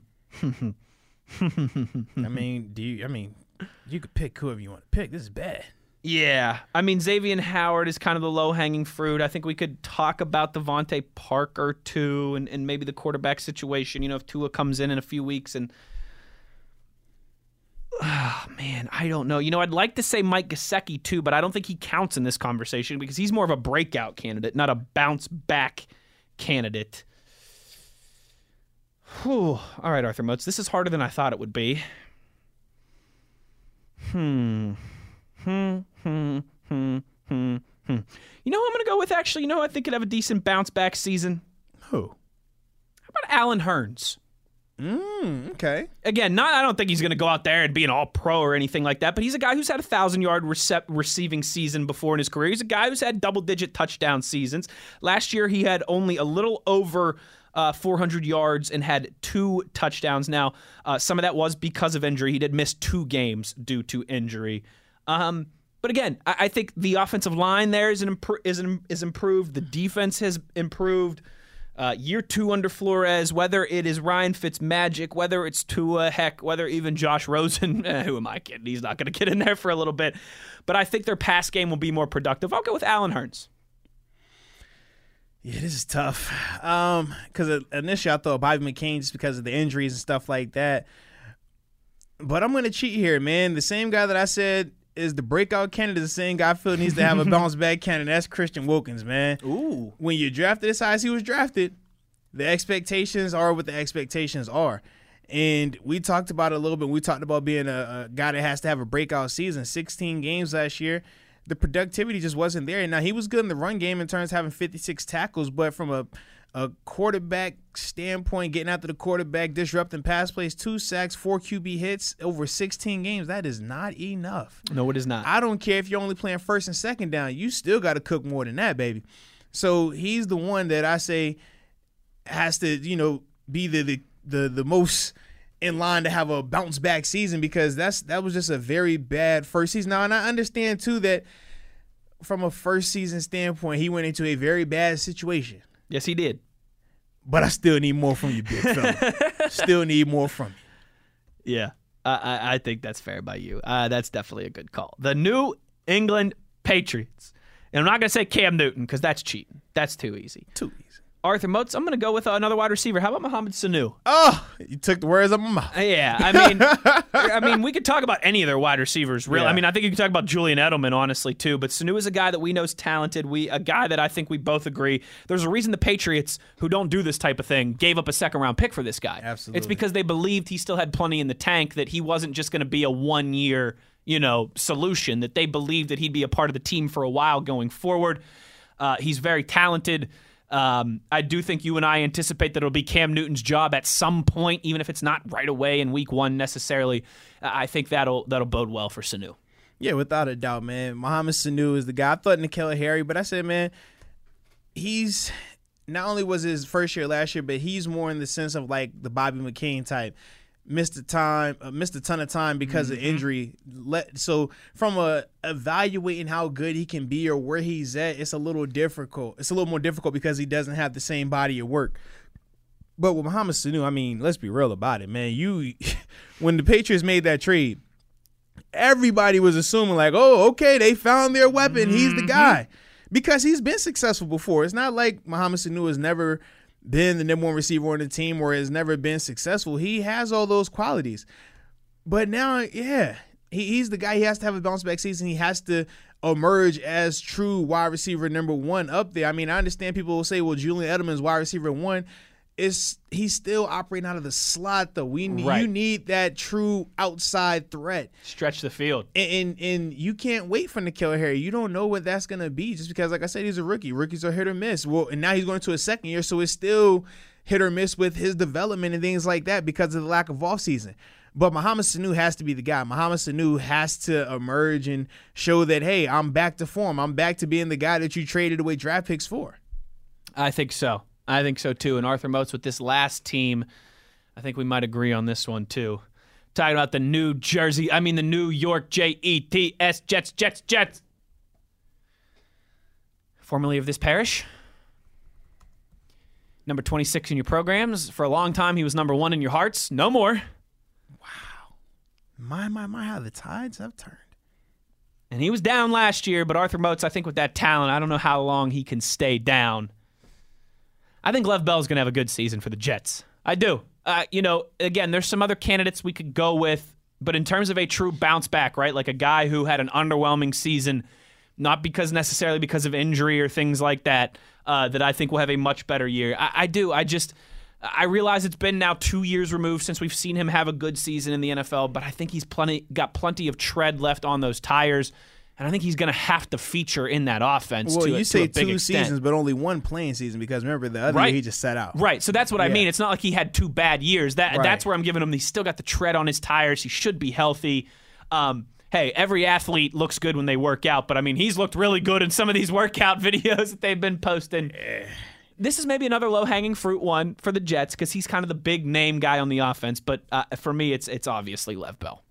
Yeah, I like the Lev Bell pick a lot. And for me, man, I was torn between him and Sam Darnold. The difference in terms of why I'm going to go with L. Bell is because L. Bell has proven that he can be an elite talent. He's proven that he could be a top two, top three running back in this league.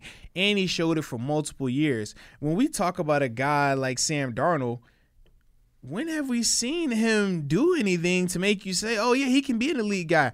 He's had double digit uh, interceptions in both his seasons 15 his rookie year, where he played, what, 13 games, 13 starts, and then identical 2019, 13 games, 13 starts. He had 13 picks.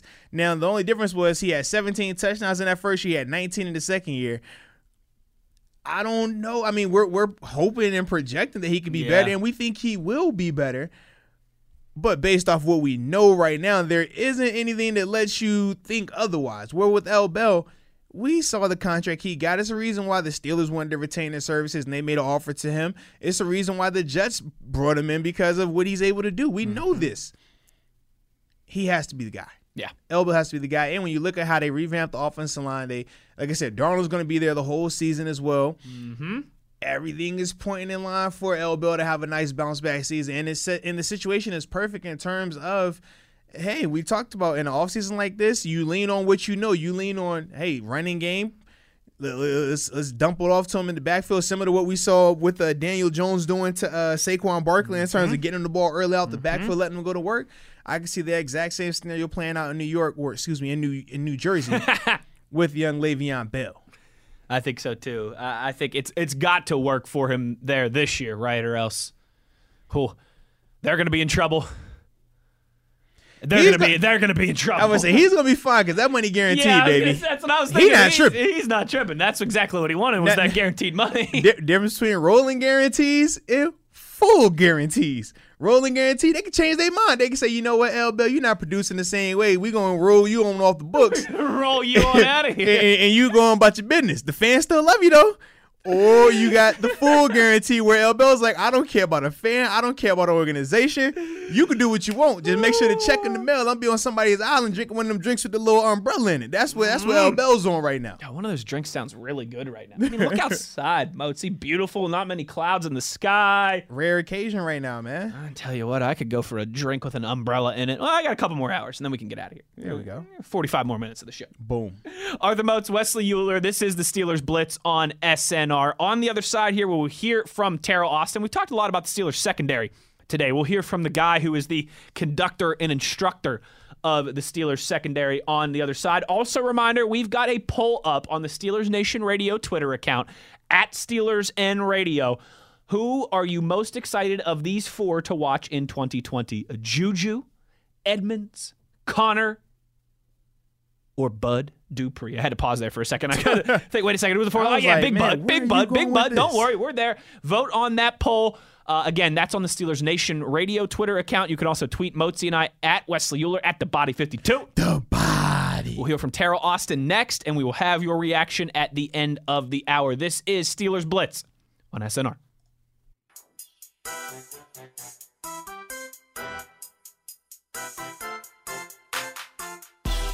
This is the Steelers Blitz with Wesley Euler and Arthur Moats on your 24 7 home of the black and gold. SNR. Spent a lot of time on the program today talking about the Pittsburgh Steelers secondary. The man who is in charge of the secondary, Teryl Austin, he spoke to the Pittsburgh media for the first time this offseason. And I talked about this, Moatsy, right? Like you thought Steven Nelson sounded excited for football. Uh, we- heard from Dave DeCastro, Ben Roethlisberger, a lot of guys who have sounded excited for football. Wait till you hear from Teryl Austin here. Absolutely. I mean, this say he is uh, like not literally, but almost literally licking his lips, getting Mm-hmm. ready to work with this secondary and the potential that they have. So here's Teryl Austin. Take a listen. We'll get started here with Brian Backville of the Post Gazette. Brian, go ahead. Hey, what's up, Teryl? Thanks for doing this. Yeah, no problem. How you doing? Good. Um, I think when we talked to you after the draft, uh, specifically when you guys took Antoine Brooks in the sixth round, you said we'll just have to kind of get all those guys, those versatile players in your secondary, shake them up and, and see where they fit best. Uh, after having them in the classroom all off season and now getting a little bit of interaction uh, with him and some of the other uh, newer guys, I mean, do you have a better feel for uh, responsibilities or assignments or, or how uh, some of your safeties can be used the best? Not quite yet because we haven't seen them move around, but I think learning wise, I think you have an idea uh, that, that they can learn. And uh, so that's a good thing. And I think once we uh, get going, uh, because of the unusual off season uh, that it, that we've had, um, I don't think we're going to be double teaching a lot of new guys and doing some different things. So we'll probably just kind of keep our guys uh, strapped into one position and let them learn. Uh, the veteran guys may get some more, but the newer guys, he'll probably just get strapped into probably a safety type position and, and, and go from there. Thanks. Yep. All right, let's move on to Tim Benz with the Trib. Tim? I'm wondering about uh, actually two guys, Teryl, if that's okay. Uh, the first of which is Cam Sutton. Uh, do you see him on a larger role this year? And if so, where exactly? And when it comes to Edmunds, what can you do to uh, maybe get him around the football more often?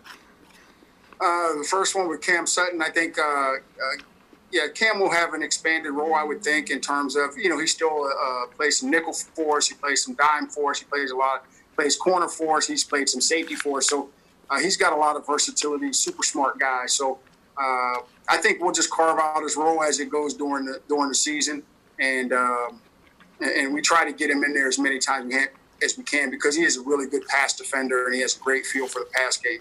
Uh, as far as carving out a separate type of role, uh, no, I don't think so. I just think we just try to give him a little bit more of what we did last year uh, in some of those instances. Uh, for T. Edmunds, uh, I think he knows that, and we know that uh, he, he's a good football player. We just got to get him a little bit more ball production, and so we'll we'll spend our, you know, as we get- get going here in terms of uh, catching the ball, getting around the ball, stripping the ball, uh, fumble recoveries, all those things, and we'll just continue to practice them. I'm sure they'll come uh, because the kid works hard. He's around the ball. He's always available. He's out there every snap, and, and those things will come. So the biggest thing we got to do is just continue to work on it. Uh, and, and when he gets near the ball, to just to, to make sure he has that production that we need, because that's really the only thing that was that was lacking out of his game last year was the fact that you didn't see very much ball production. But other than that, the guy is always around the ball. He's a good player. He's a good leader. He's a great teammate. Thanks. Yep. Thanks, Tim. Let's move on to Jeff Hathhorn with 93.7 The Fan. Jeff?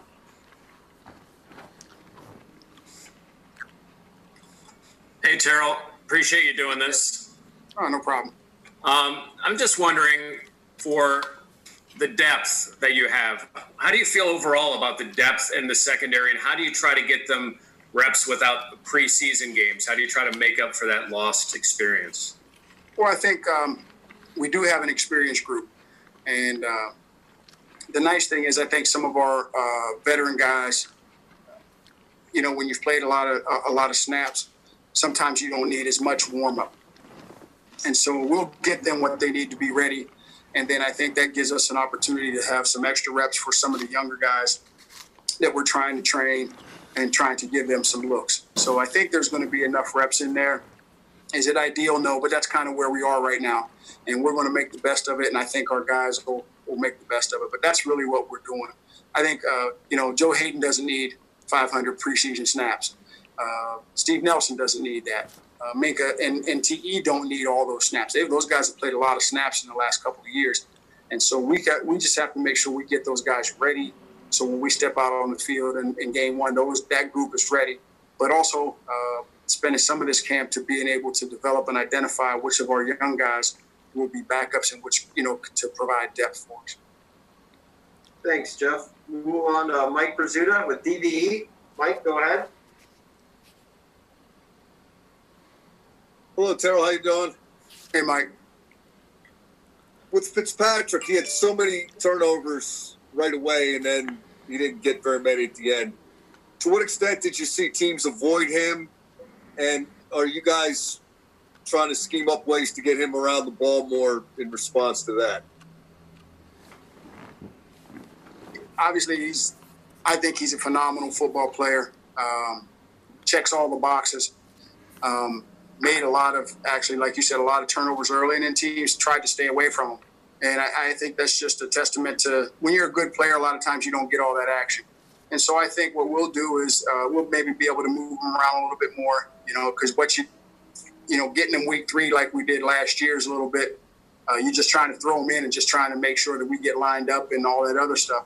Um, but I think this offseason has been helpful for us and for him and for the group because we've been able to talk some things out uh, and really get down into the details of, of, of, our defense. And I think that'll give him a little bit more ability to maybe show up in a couple of different positions than he was last year, uh, which will help him get around the ball a little bit more and, and keep that, that, that production. Thank you. All righty, let's go to Dale Lolley with DK Pittsburgh Sports. Dale, are you on? I'm on. Um, hey, Teryl, uh, when you look at uh, last year, I added it up. You guys had a more than a touchdown lead last year, uh, just over 100 minutes of, of, of gameplay last year with, with more than a two touchdown lead, but you were or more than a one touchdown lead, but you were still able to get so many turnovers. Uh, can it be even better if your offense provides you with more, you know, a little more firepower there that, that, that you guys can actually get after the ball a little bit in terms of the guys up front and maybe the, the opposing teams have to throw the ball more at you guys?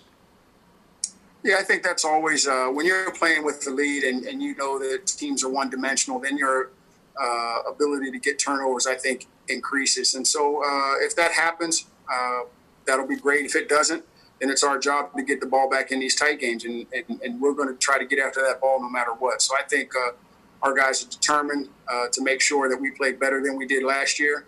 And, and, and get more turnovers and be more impactful on the games than we were last year. And that's really our charge. But yes, to, to answer your question, uh, if you are playing with the lead and, and they have they are one dimensional, your your your opportunity for turnovers goes up. Let's go to Ed Bouchette with the Athletic. Ed. Um, how does this secondary compare to the ones you had in Baltimore, acknowledging you had a Hall of Famer down there? Yeah. Uh, I think there's a lot of similarities, uh, you know, and not to get into player by player, but I think there's similarities in terms of how our guys communicate. Um, I think the one thing that I that that's very uh, similar is I think both of those secondaries uh, they're really good problem solvers. So you don't see a lot of the same mistakes happen twice. Uh, they're able to fix things during the course of a game, and I think that's that's one of the uh, th- those are something that's really, really good to have as a coach because then you're not sitting there trying to fix everything. Those guys, they know when they made a mistake, they know what they did wrong, they know how to fix it, they know when something's good and working and when to use it. And so I think those are those are two real good similarities that between the two secondaries that that, that I've had that I see. Excuse me. Let's go to uh, Brooke Pryor with ESPN. Brooke. Hey, TA, you know, you mentioned that having veterans, they don't necessarily need all of the, the normal preseason snaps that they would get because they have the experience. How much does it help to have those veteran guys to teach some of the younger ones in this case when they've had an abbreviated off season and you maybe can't get in front of them as much as you would like to? How much are you kind of relying on some of these, you know, uh, extra workouts that they've done in the off season away from everybody or them just talking amongst themselves to, to teach each other? Uh, it, it's invaluable. I think that uh, good veteran leadership, you can't have enough of that in your room. And I think we have that uh, with, you know, Joe's a veteran, Steve's a veteran, and, you know, Minkah and TE are younger guys, uh, but but they've played a lot of snaps. So they, they actually, you know, they give back to the guys in there so that we all, we're all on the same page. And I really think that's something that, uh, the veterans do. And when you have an unselfish group of veterans, they're really going to pull the young guys along because they know in the long run we're only going to be as good as as all of the guys in the room. So they want these young guys to reach their potential. They're not trying uh, to not give them information and let them learn it on their own. They want them to be really good. And they want them to be to be so good that they're pushing the vets because they know that makes us that gives us a chance to be the best team. And our and our guys have done a great job of that. Thanks. Mm-hmm. Let's go to Mark Kaboly with the Athletic. Mark. Up Teryl. Um, in your experience as a defensive coordinator, how much did you welcome position coaches' input on game plans? And conversely, as a position coach, was it sometimes hard to chime in with ideas in terms of uh, game planning? Uh, no, when I was a coordinator, I, I wanted input. You you want to have input, especially from your position coaches uh, in the game plan and what we're going to do and what their their position needed. Because uh, as a coordinator, sometimes I'm looking at the big picture and I don't kind of maybe I didn't see everything that a, a certain position group needed, and it was up to the coach to make sure they brought the ideas, they brought what those guys needed to me, and I and welcome that because you need to be able to put that together because you know you don't want to put something out on the field and, and the position coach never told you that hey our guys aren't real comfortable with that they didn't like that uh, so you got to have that input. And here there's no problem. Uh, we all have input in what we do because mike and i'm sure you've heard mike he doesn't care where a good idea comes from.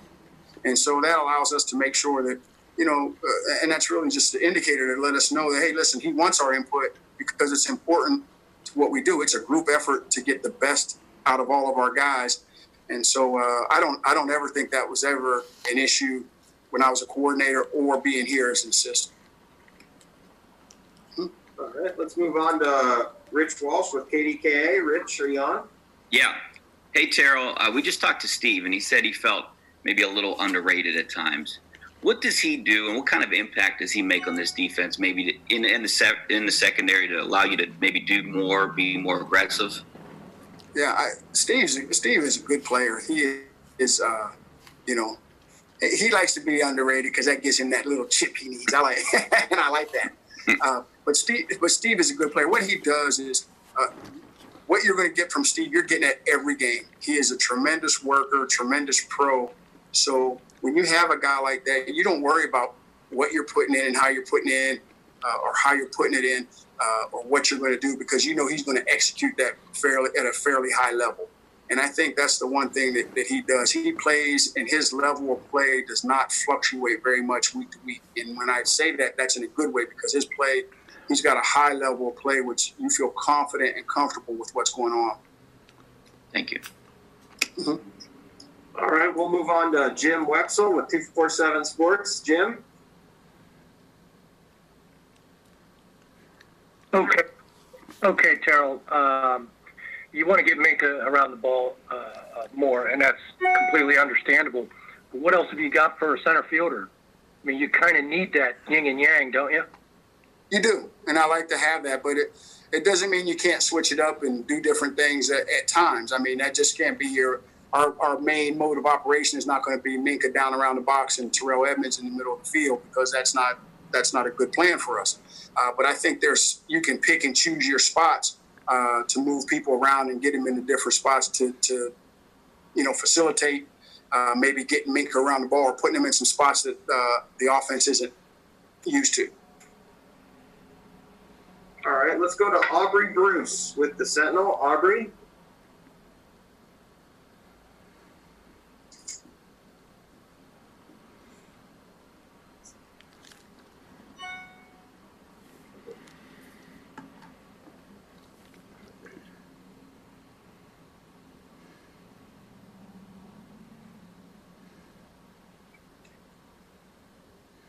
All right, we'll move on to Jenna Harner with WPXI. Jenna, are you on?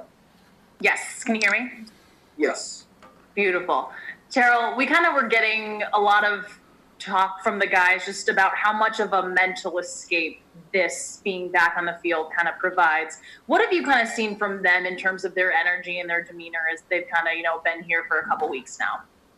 You can tell they haven't been around football because they uh, they're chomping at the bit. It's been good. Our meetings have been great. Very, very engaged because it's not like uh, the the long haul. They know everything's got to be done here in a short period of time, and our guys are engaged. Our meetings are fresh. They're, they're the guys are asking lots of questions when we get out on the field. Uh, the chatter's good. You know, it's uh, you know not a lot of distractions, and I and the energy's been really good, really nice.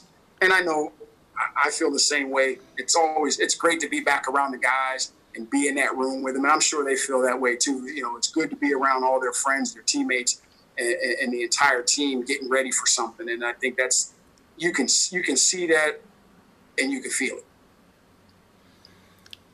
All right, we'll wrap it up with uh, Aditi Kinkhabwala of the NFL Network. DD, are you on? I am. I am. There we go. Hi. Hello. Um, you started by talking about the young guys and wanting to have them provide some depth and figure out who can be your backup. So, what's the key in evaluating that when you don't have them under the lights and you're somewhat limited in what you can do with them physically? And then the second part of this, you gave a great answer about how these guys compare with Ed Reed and the Ravens secondary. What's fun about this group? You've been doing this since 1991. What about this group stands out? God, I'm why assuming you right. like that. That's awful. All right, give me the first part of the question again. These Okay, young guys. you I think what we're going to do is, I got. I think I got it here.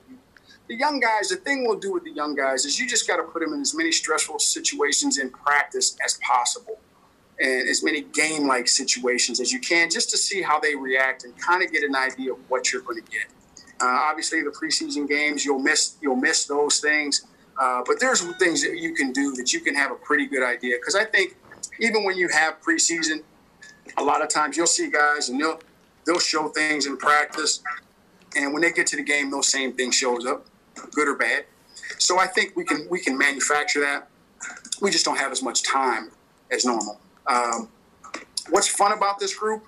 Uh, this this group is good because I think I have a couple young guys that think they're old in Minkah and TE. They think they're like 30, 35 year old guys, and they're kind of you know, hey, I'm in there. And then I got young, I got older guys like Joe and Steve, and they're like rookies. They bouncing around in our room, so it's kind of neat that, to, to watch the personalities with the guys. But no, they're it's a really uh, they're, you know, the really good group in terms of how the different mixtures of personalities and how they get along.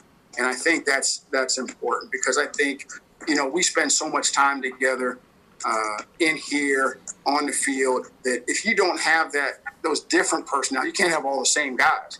If you don't have those different personalities and those different things working together, then it can be a it can be a grind to be in the room.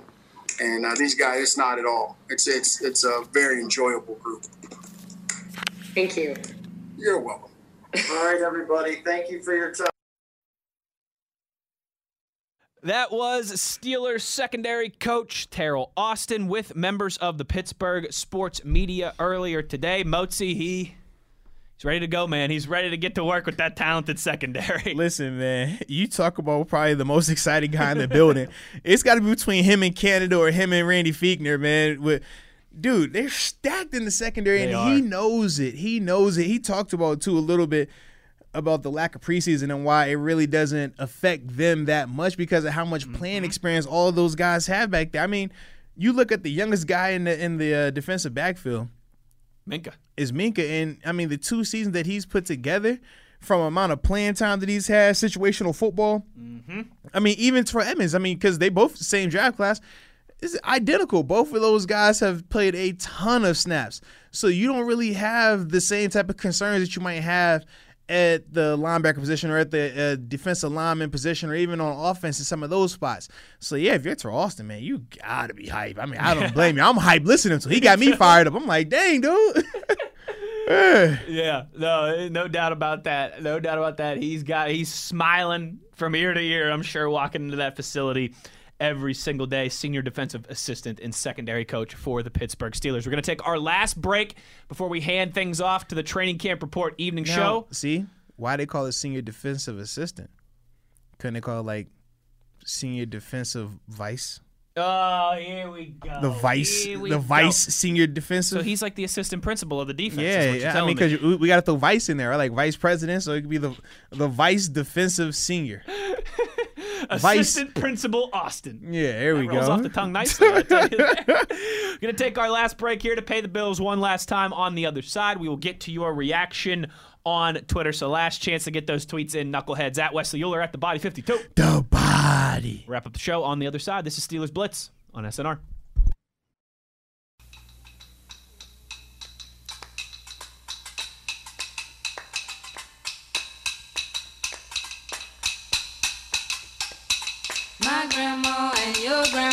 Was sitting by the fire. My grandma told your grandma, I'm gonna set your flag on fire. You're talking about now. This is the Steelers Blitz with Wesley Euler and Arthur Moats on your 24 7 home of the black and gold. SNR. Wrapping up the show here on a Tuesday. Arthur Moats, Wesley Euler, Steelers Blitz on SNR. We got some reaction to get to, of course, as always, before we get out of here. We had a bunch of people, a couple people chime in uh, about our conversation. Most excited to see, other than Big Ben or Stephon Tuitt, the non injury guys, who you most excited to see play for the Steelers this year. Got a couple Juju tweets, of course, Arthur Moats. I don't think that one is surprising. Uh, Steelers 480, he's with you. He says Chuks has to be my pick. I feel like everyone forgot about him shutting down Von Miller and Mile High two seasons ago. I believe that was his first start. Yeah, and he also did really well last year, uh, you know, kind of being thrust in there against, the, Rams as well. Absolutely, man. Chuks is definitely a guy from an athletic ability standpoint. He checks all the boxes. He's just young in terms of football experience, in terms of just overall playing. You know, what I mean, he got into the game late and things like that, but. Chuks, I mean, he he's a guy that if he does win that battle between him and Zach Banner, I think he could definitely be a very, very successful starting right tackle in this league. I feel that way honestly about both of those players, him and Banner, honestly. I think so too. It's going to be fun. You know, I wish we had a normal training camp setting to oh, watch those two duke it out. Absolutely, because I'm high on Banner solely from the the position of pedigree, knowing that if Sure. Banner weight was under control like how it is now, he's probably a first round draft pick coming out of USC. Mm-hmm. I mean, this is a guy that Five star recruit in high five school. star recruit was a, was played D one basketball and football at USC. Like just let, let, let us really just factor in all these things. Like it's it's levels to it. Have you seen his dance video? I I'm mean, he's got good feet. like like it's it's legit levels to this thing. Not Yeah. to mention just how large of a guy he is. So with all of those things, that's the only reason why I, I lean slightly towards Banner. But Chuks, I would not be surprised at all if he wins that starting uh, right tackle spot and has a really really good season because he has pedigree as well. Zach Banner, two time USA Today high school All American in two sports. Yeah, that'll play. That'll do it. That's uh, not not too shabby of a resume there. Go there and get your thirty on the court. yeah, take out your best pass rusher. And I mean, I thought I was I thought I was big time because I won a Penguin Cup and played in a state championship game. I mean, geez, Louise, Zach, save some for the rest. It's like Chase Claypool too. I mean, you two sports stars, studs, show offs, show offs. Thrash wants to know: Are you guys still taking phone calls? Because I've been tweeting you, but I'm dying to call in too. Although I'm a Penn State fan, you might be blocking my number from calling. Oh, chill out. All right, you know, see, that's it. We make one Penn State joke, and these guys won't let us live it down. You know, I tell you what. Well, actually, I'm not opposed to that. It was no joke on my end. But but but Thrash, today we, we we actually did plan to hop on the We line again. too much to get to. Yeah, some days it's like that, man. Some days we're jam packed. Other days we're like, you know what, man, we're, we're gonna we're gonna take a phone call here and there. So obviously it didn't work out today, but you know what? Stay tuned because tomorrow we might be back in the saddle with the phone popping off, man. Just be ready this time, Thrash. We know that last time, you know, you you were ready, Mm. but you got beat to the punch what twice? Ooh, you gotta be quicker than that. Oh, I almost had it. Yeah, you know what, Arthur Moats? Let's let's tell. We'll we'll do a little hotline roulette tomorrow. Mhm. all right, I'm not gonna tell you what time, but I promise. We'll Just make sure you're tuned in and you're we'll ready to do a little go. hotline roulette tomorrow. All right, so everybody get ready for that. Get tuned in tomorrow. Um, and you know, speaking of the Penn State stuff, I do want to. We'll talk a little bit of what's going on in the college football world tomorrow as well, because a bunch of stuff breaking there As we speak. over the last few hours. Yeah. Um, that'll do it for the tweets. I did want to uh, to get back to this poll. Uh, we got some more great photoshops from David. Shout out to him. Oh man, he, he went way. crazy today. Shout that that incre- Hulk Hogan. oh man. yeah, that that that killed me right there. It's always us as, as WWE superstars or as Avengers or you know. He, he he knows what we like. He knows exactly what we like. Um, well, actually, one more tweet here before we get to the poll. Uh, Steel City Reese says, "I have my eye on undrafted corner from Miami. I believe how he pronounces his name is Trajan Bandy. Moat, you know anything about this guy? Not off the top of my head, no, but from the University of Miami. hmm He's 21 years old. He came out as an underclassman, was undrafted. He was signed by. The, he's with the Steelers right now. Uh, all ACC honorable mention in 2019. And how you pronounce his last name again? Bandy. Bandy. Trajan Bandy. Interesting. Yeah. So hey, good call. I, I- I'm not too familiar with him either. I know the name Reese, but that's about it. Um, you know what? I'll have to uh, I'll have to pick Matt Williamson's brain on that one. He's kind of our, our scout, Yeah. our, our guy who knows all the all the college players coming into pro. Well, and what's hurting us right now too, we didn't get a chance But- to see him in OTAs or Right. training camp. That's so the thing too is that normally a lot Yeah. of these undrafted guys, that's when we get more familiar with them. You're right, is during those OTAs and those mini camp. But I will say this, man. If he went to the University of Miami, I tell you, the, the one thing that stands off top is he is a great athlete. Yes. Because that's what they do recruit down there. No doubt. We will take it. We will take it. Wrapping up the poll, Arthur Moats, We had uh, over 160 people vote on the uh, the Steelers Nation Radio Twitter page.